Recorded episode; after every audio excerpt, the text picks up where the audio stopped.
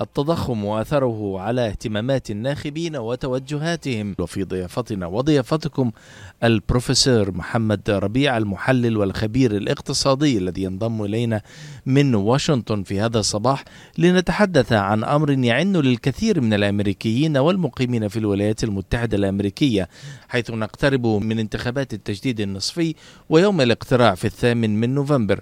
ولكننا محملين باثارها الاقتصاديه وبأثار التضخم على ميزانيات الأسر والأفراد. فهل يتصدر التضخم وارتفاع الأسعار اهتمامات الناخبين في نوفمبر؟ هذا السؤال نتوجه به لضيفنا ليجيب عليه. صباح الخير دكتور. صباح النور. ما رأيك دكتور؟ هل التضخم يؤثر على اتجاهات التصويت؟ نعم بكل تأكيد. لأنه الإنسان العادي مضطر إنه يشتري بعض الشغلات حتى على الأقل إنه يستطيع أن يعيش حياة كريمة.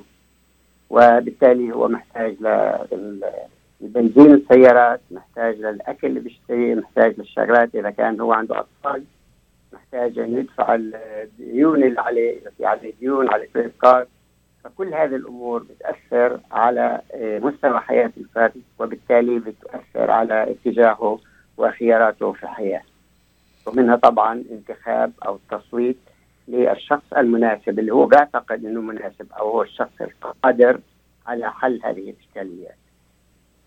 طيب دكتور يعني نعرف أن التضخم هو أزمة عالمية، لماذا يتأثر الناخب الأمريكي بالرؤى العالمية ويقول أنه ربما الديمقراطيين أو الجمهوريين مسؤولون عن ذلك في حين أن الأزمة عالمية؟ لأنها الأزمة عالمية. مثلا أنت لو تابعت الأخبار وأنا متأكد أنك بتتابع. أنه حصلت مظاهرات في إيطاليا وحتى في ألمانيا وفي بريطانيا وفي فرنسا. الناس هناك خرجوا بالمظاهرات ضد هذا التضخم. والبعض حتى مثلا في إيطاليا قال إنه إحنا عايزين نساعد أوكرانيا لأنه إحنا مش عايزين نموت عشان هم يعيشوا. بمعنى يعني بهذا المعنى بس مش بهذه الحرفية. اذا الناس كلها شاعرة في كل مكان إنه في مشكلة وكلهم واقفين ضد هذا التضخم اللي جاري. لكن عندنا في أمريكا ما في مظاهرات، بجوز طلعت مظاهرة أو مظاهرتين أنا لا أدري عنها. فبالتالي الآن عندهم فرصة أن يعبروا عن غضبهم أو عن رضاهم عن موقفهم من خلال الانتخابات فهذه الحقيقة هي ظاهرة عالمية وليست ظاهرة محلية فقط لكن عندنا في أمريكا المظاهرات أقل حدتها من اللي بيحصل في أوروبا بسبب تركيبة المجتمع وسبب الثقافة السائدة في أمريكا مقارنة بالثقافة السائلة في معظم الدول الأوروبية. أنا عشت في أوروبا وعندي فكرة جيدة عن الثقافة الأوروبية ودرست فيها في السابق فبالتالي يعني أستطيع أن أتكلم عن هذا الموضوع. بنوع من الارتياح. علما بأني خلال الأربع سنين الأخيرة الحقيقة ما رحتش والسبب كان هو كورونا واللي كنت بروح كل سنة على أوروبا وبعمل محاضرات خاصة في ألمانيا. طب دكتور هل لك أن تسلط لنا الضوء إذا سمحت عن الخلاف في المزاج الاقتصادي والتقييم الاقتصادي للمواطن الأوروبي مقارنة بالمواطن الأمريكي؟ يعني إذا حبينا ناخد زي وجهة نظر أو تقييم حتى ولو سطحي في ماذا يختلف المواطن الأوروبي عن المواطن الأمريكي في النظر الاقتصادي؟ المواطن الأوروبي أغلبهم في أحزاب. وبالتالي لهذا السبب أنت لو شفت شو بصير مثلا في بلد زي إيطاليا لأنه فيها أحزاب كثيرة ما بتقعد فيها الحكومة فترة طويلة. في تغييرات مستمرة. لأنه الأحزاب تختلف أو حدا بيستلم الحكم الناس ما بترضى عنه فبالتالي بترجع بتغير إحنا في أمريكا يعني في جزء كبير يمكن يمكن أنا إذا مش غلطان حوالي ثلث الشعب الأمريكي ما بيعتبر حاله عضو في أي حزب من الحزبين الرئيسيين في أمريكا. يعني شخصيا أنا مسجل ديمقراطي مع إني أنا مستقل. يعني أنا اضطريت أسجل ديمقراطي لأنه في واشنطن دي سي اللي هي العاصمه إذا أنت مش ديمقراطي ولا جمهوري حق لكش تنتخب. عشان أنا حق لي أنتخب وأعطي صوتي ومن حقي أن أعطي صوتي ومن واجبي أيضا أن أصوت سجلت إنه أنا ديمقراطي. فببعثوا لي كل رسائلهم اللي ما تستاهل شيء وبرميها في الزباله يعني أو يعني بحذفها عن الكمبيوتر بردش عليها. لكن هذا الواقع يعني مثلا عندنا خذ الاحزاب سواء جمهوريين أو ديمقراطيين شو بيعملوا؟ اللي بيعملوه ما في حدا بيسألك إذا أنت عندك رأي على الإطلاق. الكل بقول لك والله إحنا صرنا في أزمة يا فلان يعني بدنا منك 10 دولارات ولا 50 دولار ولا باقي كذا عشان نجمع. إذا أنت بالنسبة لهم أداة. أنت لست إنسان عندك استقلالية. أنت لست إنسان عندك فكر. أنت لست إنسان قدرة إنك تسهم في هذا المجتمع واصلاحه وتوجيهه الوجهة الصحيحة. ما بيعتبروك هيك لأنه هم آلهة. يعني إحنا الآن في عندنا في, في أمريكا في ممكن تسميه في عندنا نظام استعباد لأنه غير مرئي. عندك أسياد وعندك عبيد فكل اللي بركض وراهم بهذا الشكل الأعمى هم عبيد لما يكون في سيد أنت ستجد أن السيد والعبد فقد انسانيته لأنه من خلال هذه العلاقة غير المتزنه وغير الأخلاقية بيفقد كل واحد انسانيته لأنه العبد بيفتكر إنه هو خلق لأن يكون تابع وأن يخدم وأن يهان وأن لا يثور لأنه ما بيقدر كان لما يفوز زمان كان يقتلوا فورا. إذا تمرد إذا رفض كان يقتلوا ما في كلام. وهذا السيد تعود أن يستغل هذول الناس وهذه تخضع له وتتبعه. فبالتالي هو أصبح مش شخص عادي هو أصبح إله. هذه العلاقة الموجودة في أمريكا بين الأحزاب وأتباعها شيء محزن وشيء غير عادي لكن هذه واقع. هذا الحقيقة هو الذي يجري الآن في أمريكا. بعض الناس مثلك ومثلي مثل ليلى هذول الناس عندهم حريتهم عندهم فكرهم عندهم عقلهم. وبالتالي يستطيعوا أن يتصرفوا بشكل مختلف لكن مشكلتهم هذه الفئة انه غير منظمين غير مؤثرين غير قادرين إنهم يأثروا في الرأي العام. طيب دكتور يعني هذا يدفعني إلى سؤال من الناحية الفنية. أقر الكونغرس منذ حوالي ثلاثة أسابيع قانون خفض التضخم يعني Inflation Reduction Act كيف ترى أثر هذا القانون على يعني المزاج الاقتصادي للمواطن الأمريكي وعلى تلبية احتياجاته ولاي مدى سيفيده؟ ما راح يفيد شيء يعني الحقيقة التضخم ما بيستطيع إنه الكونغرس بقرار يخفض التضخم. الكونغرس ما بيستطيع ابدا لأنه هذه عبارة عن ناس هم ما بيحكموا اللي اللي بيرفع الأسعار هو الذي يحكم الكونغرس هم التجار والشركات الكبيرة. هذه ترفع الأسعار. ولما هذه ترفع الأسعار ما في قرار حكومي بيقدر يوقفهم. لأنه حتى لو وقف بعض أعضاء الكونغرس سواء كانوا في السنات أو في الكونغرس ضد هذا ما بهذا ما بيتبرعوا لهم فلوس. وما حدا بيقدر ينجح في أمريكا. أنت بتعرف وأنا بعرف معظم الناس تعرف. ما حدا بينجح غير بالمال. إذا في مال يدعمك يعني أحيانا حملة السنتر بتكلف 50 مليون دولار. فأنت هذا بيجمع كم كم لازم يجمع في اليوم؟ خلال فترة وجوده في الكونغرس يمكن أكثر من 10000 دولار. يعني أنا مش ما, ما عندي الآن كنت زمان الحسبه بس يعني المبلغ اللي لازم يجمعه كل يوم خلال وجوده في الكونغرس مبالغ طائله وهائلة. فبالتالي من الصعب عليه يسمعها فبالتالي بيعتمد على الأثرياء. هذول الأثرياء اللي بيعطوا له الفلوس هم بيحكموه. وبالتالي أنت عندك يعني معادلة مش ممكن يعني عملية القرار هذا من الكونغرس محاولة لإرضاء الناس أو تقليل قلقهم على الموضوع. لكن لا يستطيعوا يعني في في معادلات في عملية التضخم اللي هم ما بيتحكموا فيها. يعني مثلا خذ خذ البنك المركزي رفع سعر الفائدة بسرعة كبيرة جدا.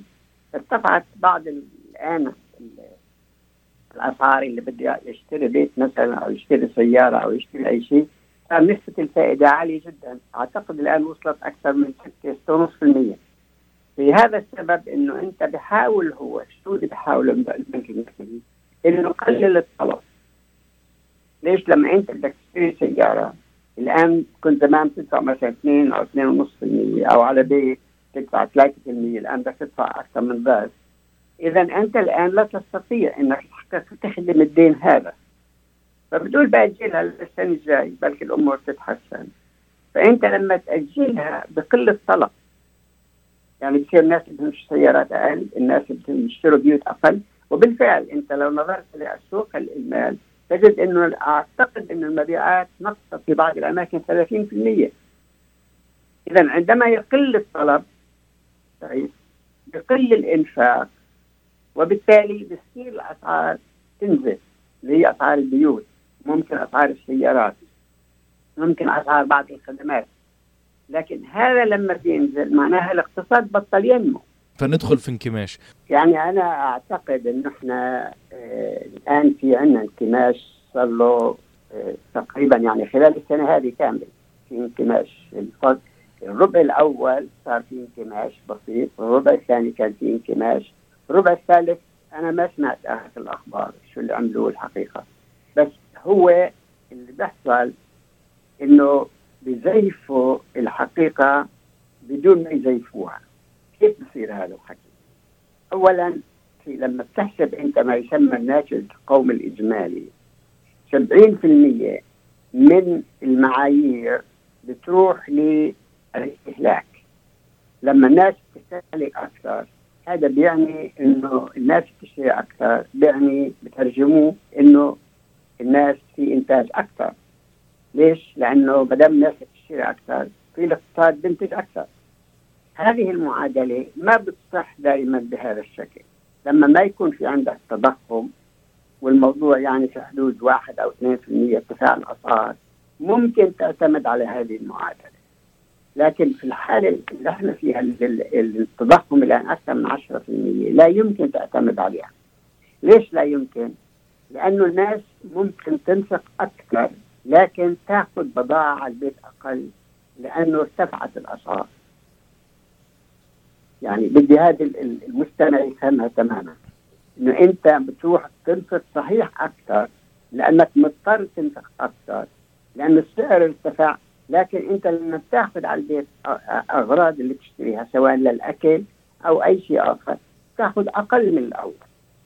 فمعنى ذلك إنه هذه ما بتركب المعادلة. لما أنت بتاخذ أقل من الأول معناته أنت المؤشر اللي بعطي لك إياه. إنه في زيادة في الإنفاق لكن المؤشر الحقيقي لكن الواقع الحقيقي الحقيقة يعني الأساسية أن أنت بتستهلك أقل لأنه السعر هو اللي ارتفع إذا أنت الاقتصاد في حالة انكماش طب دكتور يعني السؤال المطروح أيضا عفوا للمقاطعة كيف يمكن أن نكون يعني مطمئنين لفكرة أن هناك انكماشا حاصل بطريقة ما ونرى أقل معدل بطالة ونرى كل شهر عدد الوظائف الجديدة التي تطرح في السوق يعني على الشهر الثامن على التوالي هي الأعلى في تاريخ الولايات المتحدة. هذا كمان يعني في له أسباب أخرى. الأسباب الأخرى اللي أنا ولا ما حدا بيقدر يعرف بالضبط شو اللي بيجري فيها إنه اولا في ناس كثير خرجت من سوق العمل. ليش خرجوا من سوق العمل؟ لأنه في إيه ستات طلعت لأنه إذا راحت تشتغل بتعمل 10 أو 12 أو 13 دولار في في الساعة. لكن أولادها بتوديهم على مدرسة عندها أطفال. طلع إنه تكلفة الأطفال عشان توديهم عن في حاضنة بتكلف أكثر من الدخل تبعها. فخرجت من السوق. إذا هي لا تعتبر إنها إنسانة عاطلة عن العمل لأن إحنا في التعريف الأمريكي اللي هو الرسمي المعتمد إنه العاطل عن العمل هو الذي لا يعمل ولا يبحث عن عمل. إذا أنت بتبحث عن عمل بعتبروك من العاطلين عن العمل. لكن إذا أنت ما بتبحث عن عمل أنت خرجت وبالتالي أنت مش من ضمن الفئة اللي بيعتبروها هدول عاطلين عن العمل. فهدول الناس خرجوا بأعداد كبيرة. ناس كثير يعني وصلوا كان عمرهم مثلا 50 أو 60 سنة. شغلتين حصلت بالنسبة لهم. أول شيء انهم تخلفوا بالنسبة لتطورهم التكنولوجي بالنسبة للوظائف القديمة اللي كانوا هم بيعملوها. وبعدين هم وصلوا لسن قريب من التقاعد عندهم شوية فلوس فتقاعدوا. إذا خرجوا من سوق العمل. لما بخرج من سوق العمل مرة ثانية إذا هذا لا يعمل هذا ما مش عاطل عن العمل فأنت لو نظرت كلية ستجد أنه نسبة المشاركة في سوق العمل نزلت في أمريكا. فاللي حاصل أنه لما هذا كله بيخرج من سوق العمل بصير عندك أنه بعطي لك الصورة أنه والله إحنا بندور على عمال. وبالفعل هم بدوروا على عمال. لأنه في شغلات كثيرة كلها تدفع معاشات قليلة لكن موجودة وبالتالي في نمو وفي خروج. لكن الخروج أكثر من النمو بالنسبة للعمال. طب دكتور يعني سؤالي ربما يكون الأخير. ما هي آفاق الوضع الاقتصادي من الناحية الإيجابية إذا ما كانت هناك آفاق إيجابية؟ هل ننتظر تحسنا في قريب من الزمن؟ هل ننتظر أن الوضع سيكون أكثر سوءا مع نهاية العام؟ كيف ترى المشهد؟ أنا شخصيا لا أتوقع أنه يتحسن الوضع الاقتصادي لأن الوضع الاقتصادي في العالم كله الحقيقة بتراجع. يعني أنت لما تشوف نسب النمو في معظم دول العالم بتلاقيها كلها في تراجع. يعني تقريبا كل الدول الأوروبية الآن عندها تراجع عندهم انكماش. فإذا لما يكون في انكماش في السوق في أوروبا وهي يعني ثاني أو يمكن اكبر اكبر أكبر سوق يمكن استهلاكي في العالم آه، اذا اللي بيحصل إنه الإنتاج لازم يقل لأنه تنتج انت لمين إذا ما فيش حدا بيستهلك. لهذا السبب إحنا امام ازمة كبيرة وهذه الازمة مش موجودة حتى المعدلات النمو في أمريكا اللاتينية معدلات النمو حتى في الهند معدلات النمو في حتى في في الصين كلها تتراجع. ولهذا السبب أنا شخصيا غير متفائل بالنسبة لهذا الموضوع لأنه اولا جائحة كورونا لا زالت اثارها مستمرة أقل بكل تأكيد والحرب الأوكرانية اللي أمريكا مصرة أن تحارب روسيا إلى آخر جندي أوكراني. لأنه هي ما بتبعث جنود هي عايزه آخر جندي أوكراني.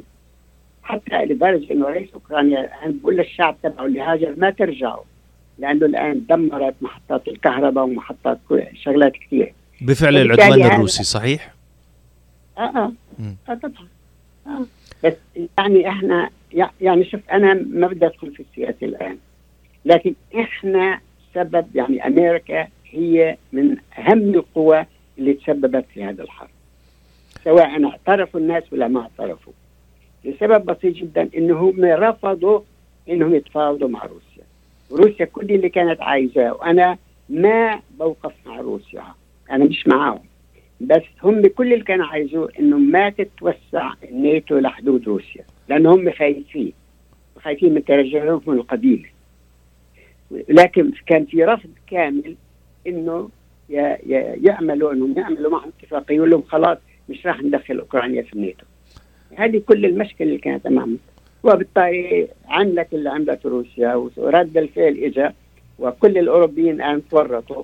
الأوروبيين في حالة ورطه يعني يمكن في ناس منهم يتجمدوا ويموتوا من البرد. مش بس في أوكرانيا حتى في في أوروبا. بالتالي في عندك يعني أنا أنا أنا أنا حكيت صار لي كذا يعني من أيام اوباما على فكره قلت ستيتمنت بالانجليزي قلت the world has never had a leadership collective leadership that is so economically and politically corrupt and morally and intellectually bankrupt. This is هذه القيادة التي تقودنا في هذا العالم وريني قائد واحد رئيس دولة واحدة ممكن تسمي عليه قائد تاريخي. وريني واحد. للأسف طبعا يعني ما عادش موجود دكتور كلامك صحيح وللحديث بقية وحديث متميز. دكتور للأسف أدركنا الوقت وبهذا يعني انتهى الجزء المخصص لنا لهذا الصباح على وعد أن نستضيف حضرتك في لقاء آخر إن شاء الله قريب يكون أكثر استعدادا وأكثر يعني مدة من ناحية المساحة الزمنية حتى نستطيع أن نفيد ونستفيد من هذا العلم الذي تحتويه. دكتور محمد ربيع كل الشكر على هذه الإطلالة. الله يخليك. شكرا شكرا لكم.